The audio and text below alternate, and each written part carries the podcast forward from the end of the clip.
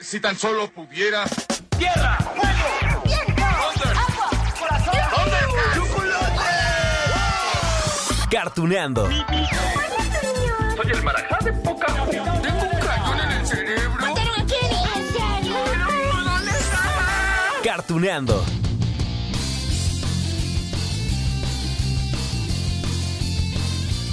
Hola amigos de Cartuneando. Ay, se nos termina el 2021. El final se acerca ya.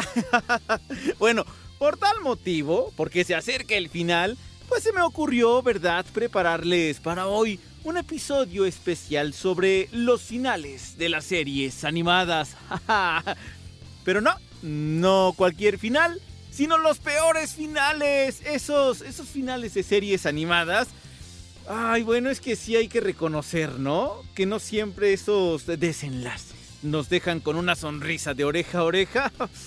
Ay, si les contara. Bueno, vaya, a veces nos hacen llorar, ¿no? Pero de frustración, porque nosotros esperábamos, no sé, una conclusión distinta. Y miren, tenemos un montón de ejemplos, ¿eh? Así que hoy haremos un repaso por algunos de ellos.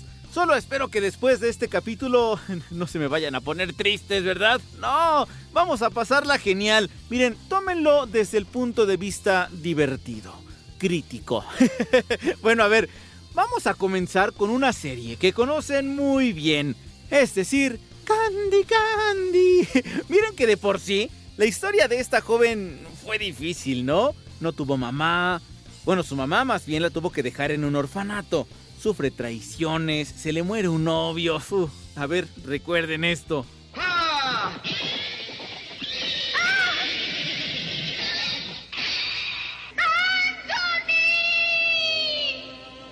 ¡Anthony, reacciona! ¡Por favor! Anthony no responde. Candy sigue llamándolo, pero es en vano. ¡Ay, cuánto drama! Pero ¿saben qué? Que Candy Candy tenía un espíritu muy fuerte y le enseñó a su público a sobreponerse a cualquier dificultad. Ahora a esto le llamamos resiliencia, ¿no? Bueno, la verdadera estrella de esta serie animada es justo eso, que la protagonista era una mujer valiente, joven, sí, pero valiente, y desde los años 70 medio mundo quedó enganchado con su historia.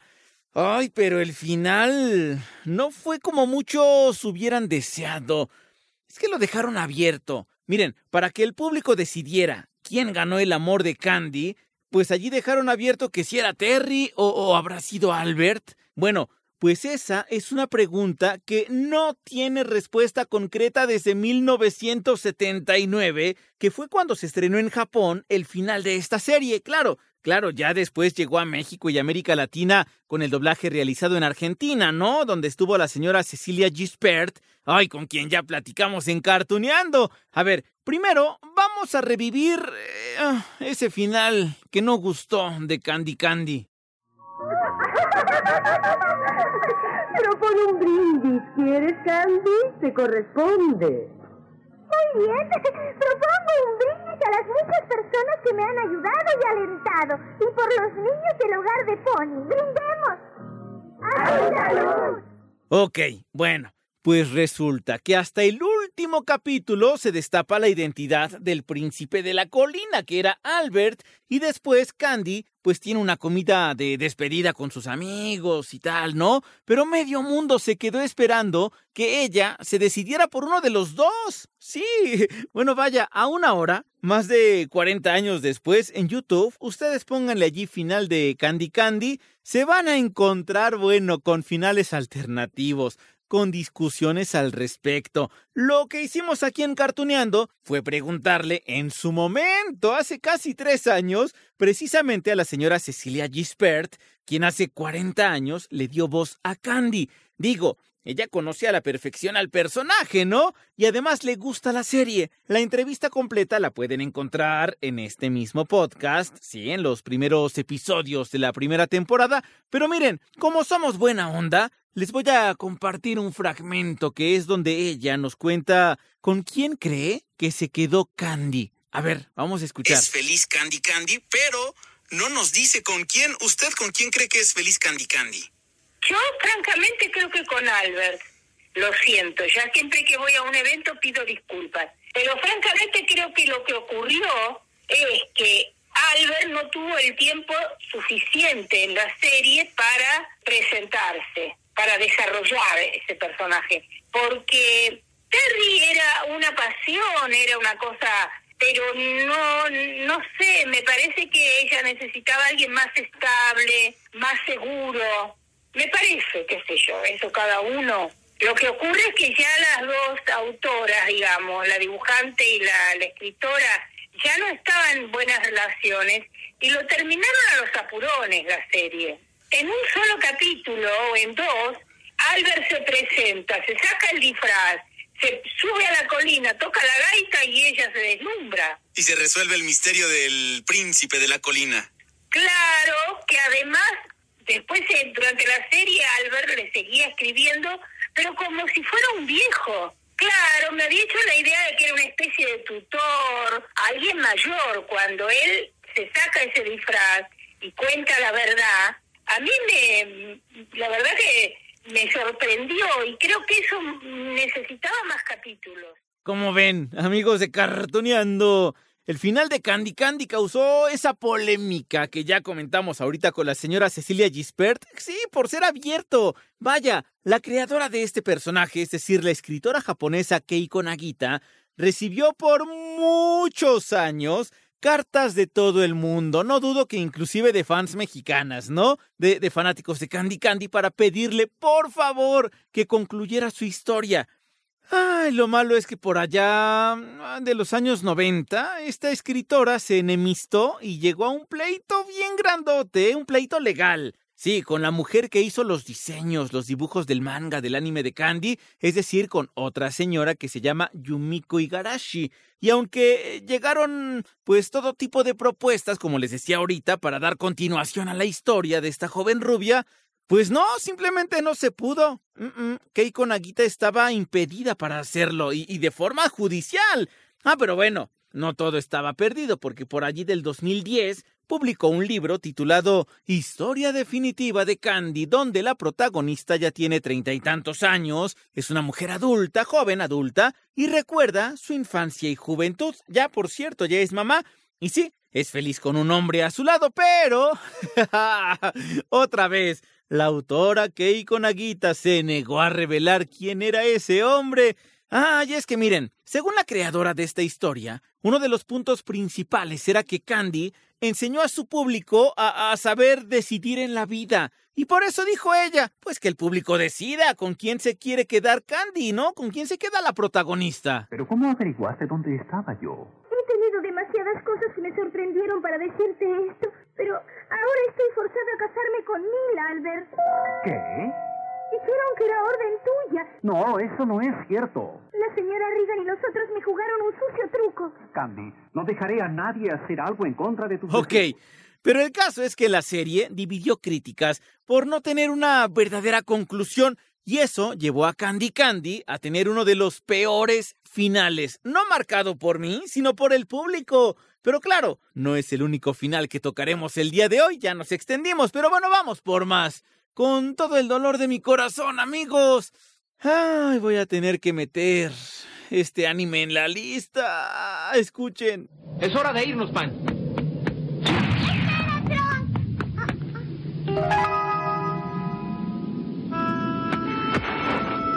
¿Qué es esto?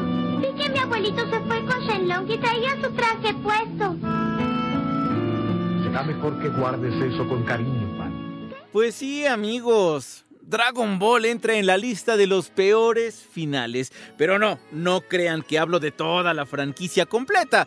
Hablo específicamente de Dragon Ball GT. Y de hecho, no lo digo yo, lo dice la mayor parte del público. ¿Qué dice el público? La razón es que en el último capítulo, el número 64 de esa saga, repito, Dragon Ball GT, Goku, quien siempre peleó por defender la vida en el planeta Tierra, pues considera que su misión ya terminó, ya concluyó, y entonces se va con Shenlong para proteger las esferas del dragón. A ver si recuerdan esto. Espero que hayas entendido la razón de la aparición de los dragones malignos. Sí entendí. Supongo que también sabes por qué este mundo se unió con el otro Y todos los muertos resucitaron. Eso fue porque las esferas del dragón empezaron a deteriorarse, ¿verdad? Va, va, se los acepto. La canción titulada Mi corazón encantado, esta que escuchamos ahorita, sí, es genial. Y vaya, eh, la escena hacía un repaso de, de, todo lo que vivió Goku, ¿no? Desde que llega a la Tierra, conoce a sus amigos, las peleas más feroces. Pero a muchos no nos gustó. Ahí sí me incluyo, que, que se fuera de la Tierra. Claro, esto puede entrar en debate. Lo bueno es que Dragon Ball no ha terminado. Digamos, pues bueno, todavía estamos esperando para el próximo año la película nueva de Dragon Ball Super, ¿no? Entonces la historia continúa. Pero bueno, miren, de hecho Dragon Ball GT no es una historia canon. Es decir, no es de la historia oficial. Aunque se transmitió en gran parte, sí, del mundo, tuvo muchísimo público. Digo, al final allí conocimos al Super Saiyajin Fase 4, al Androide 17, bueno, al Super Androide 17, a Pan, ya como una niña, ¿no? Allí como la nieta de Goku. Pero bueno, vaya, a pesar de todo esto, muchos fanáticos dicen, ¡ay, ese final no nos gustó! Todo indica que ustedes los terrícolas dependieron mucho de los poderes de las esferas del dragón. No puedo permitir que ustedes sigan usándolas para su conveniencia. ¿Qué? Voy a desaparecer las esferas del dragón para que no causen ningún daño y yo también me marcharé. Sí, claro, seguro habrá quien diga en este momento que Dragon Ball GT no tiene un final malo o, o un final feo. Pero miren, mientras debatimos el punto de vista en casa, pues vamos a recordar una serie más que estoy seguro que la conocen. De hecho, ya platicamos en algún momento de ella y se trata de Kimba, el león blanco. Sí, aquella serie, ¿no? Que dicen Disney copió la historia para crear al Rey León. Al menos los nombres de Simba y de Kimba se parecen. Hasta hay una parodia allí, ¿se acuerdan también en Los Simpson? En fin, bueno, el León Blanco pasa a nuestro listado de los peores finales. Nada más y nada menos, ¿saben por qué? Porque el protagonista se muere. En serio, Kimba, Kimba ese león, se muere. Es más, él se sacrifica para salvar la vida de un humano. A ver, a ver si recuerdan esto. Elaina, si nuestro hijo es un chico, ¿podrías cumplir este último deseo mío? Lo llamarás Kimba. Tu padre era un gran león. ¿Tratarás de ser mejor de lo que él era, Kimba? Ah, y esto pasa en uno de los últimos capítulos donde Kimba les dice a sus amigos, ya lo escuchamos, allí en la sabana, que pues tiene que dejarlos para proteger a su amigo, a un humano. Sí, lo que pasa es que él sentía que su vida... Ah, ya no tenía sentido. A ver, déjenme les cuento. La historia original de este mangaka, Osamu Tezuka, contempla pues al león blanco en su etapa adulta cuando pues ya forma familia, ¿no? Con una leona que también conocimos en el anime que se llama Raya. Era su amiguita de la infancia, entonces se conocían de toda la vida. Se convierte entonces Kimba en el rey de la selva, ¿no? Hasta allí todo va muy bien, todo es felicidad. Solo que una plaga invade pues esa sabana enorme donde todos vivían en armonía y eso termina por enfermar a Raya. Muere después de estar enferma y poco después, en un acto desesperado y de resignación, pues Kimba se suicida y termina por ofrecerse como carne y como abrigo a un señor durante una tormenta de nieve al amigo que les dije. Ay Dios, si quieren recordamos la escena, ¿eh? Nada más que está en japonés. Miren, triste si es, hasta la musiquita que van a escuchar ahorita, que por cierto, este final se vio finalmente en los cines en 1997. Preparen por favor sus pañuelitos porque... ¡Ay, qué triste!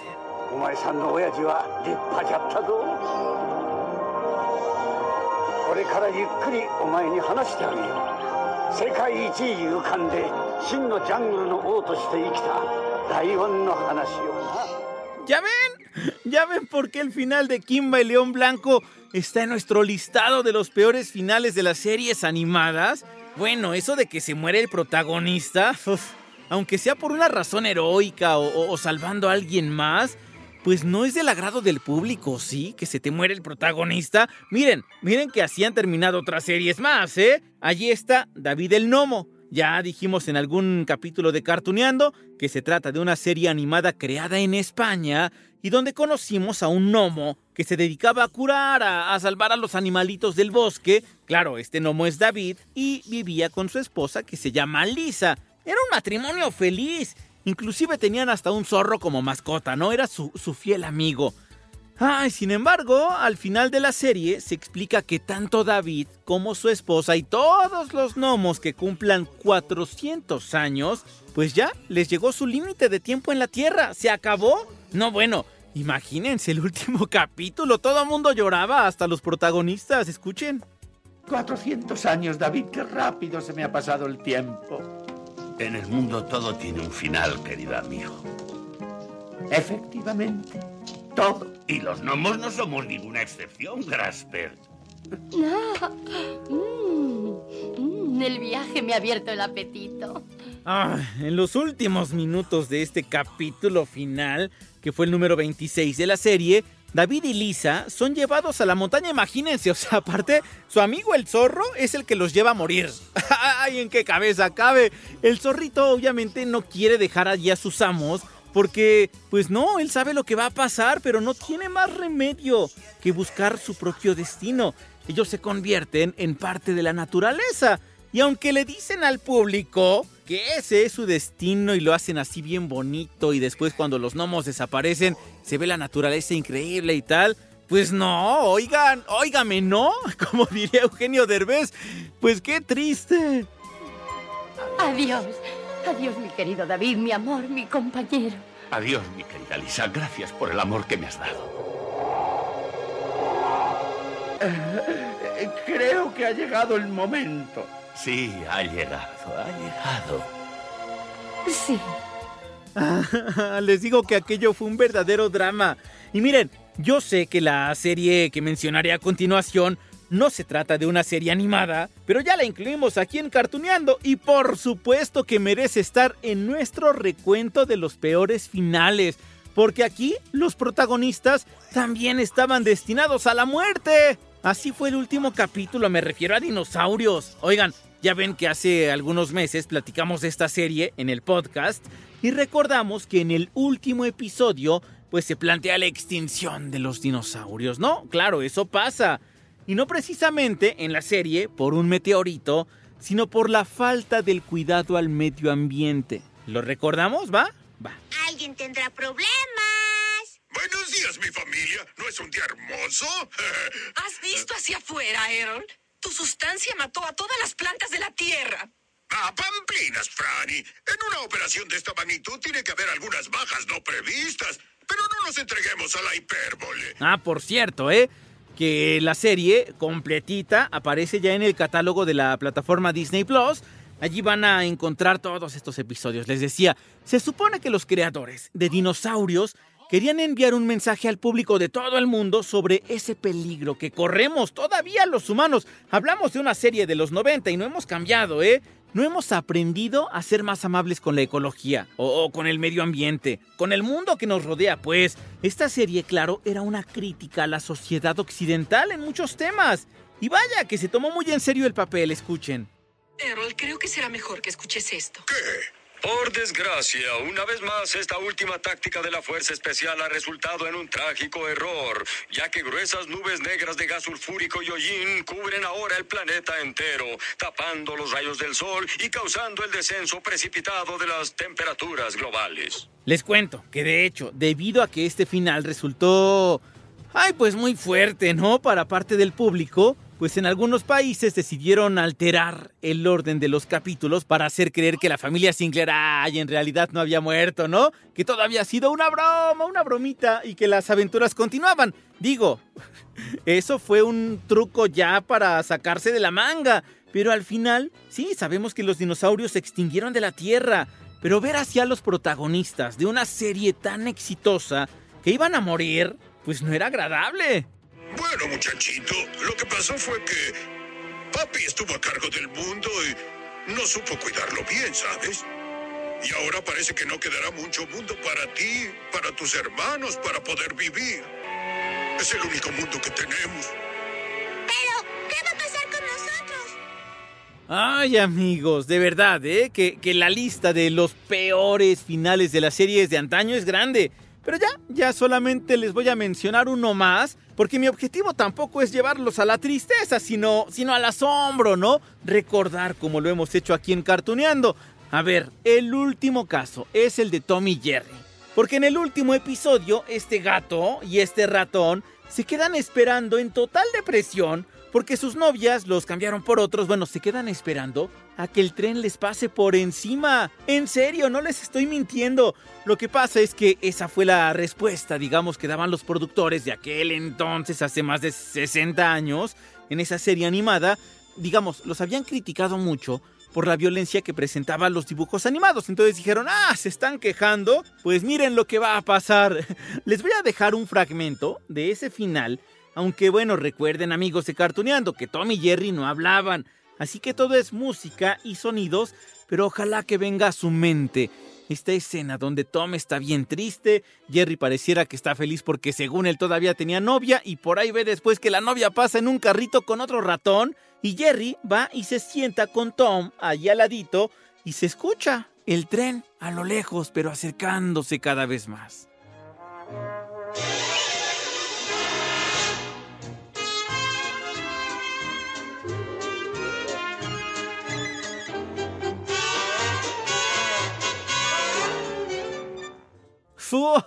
¡Qué fuerte! Y en esos últimos segundos de la serie, pues solo se escucha así, ya lo escucharon, el tren que se acerca, ¿qué iba a pasar? Claro que iban a morir. ¿Qué, tal amigos? ¡Qué sorpresa, ¿no? Aunque ahora bueno, claro, estoy seguro que muchos de ustedes recordaban a la perfección todos estos finales, o muchos más, a lo mejor ustedes dicen, oye Lalo, ¿por qué no metiste aquí el final de Ranma y medio, no? Pues es que al final no fue final, nos lo dejaron inconcluso. O ya que mencionamos, por ejemplo, a la familia Sinclair de dinosaurios, pues también por allí tendríamos que hablar de Alf, que el último capítulo fu, también fue un... nos partió el corazón. Oigan, también por ahí estaba leyendo de Coraje, el perro cobarde, que también en su último episodio el público empieza a comprender por qué es un perro cobarde. Porque resulta que cuando era niño, bueno, cuando era un cachorrito, vio cómo a sus papás, un científico loco, los enviaba al espacio y a partir de allí pues se queda indefenso. O sea, ¿qué les pasa a estos creadores de las series animadas? Traumaron a generaciones enteras. Pero bueno amigos de Cartuneando, yo no los quiero traumar, es más, ni siquiera quiero que se pongan tristes. Así que ya, a ver, vamos a sorprendernos, vamos a darnos este abrazo de año nuevo, ya se nos termina el 2021 y de verdad espero que el 2022 sea un año lleno de bendiciones para todos, que a todos nos vaya mucho mejor. Y aquí seguiremos nosotros encartuneando, recordando más series, algunos episodios especiales, entrevistas de las que a ustedes les gustan. De todo habrá para ustedes, amigos. Muchas gracias por acompañarnos en este 2021. Yo les dejo un gran beso, un gran abrazo, amigos de Cartuneando.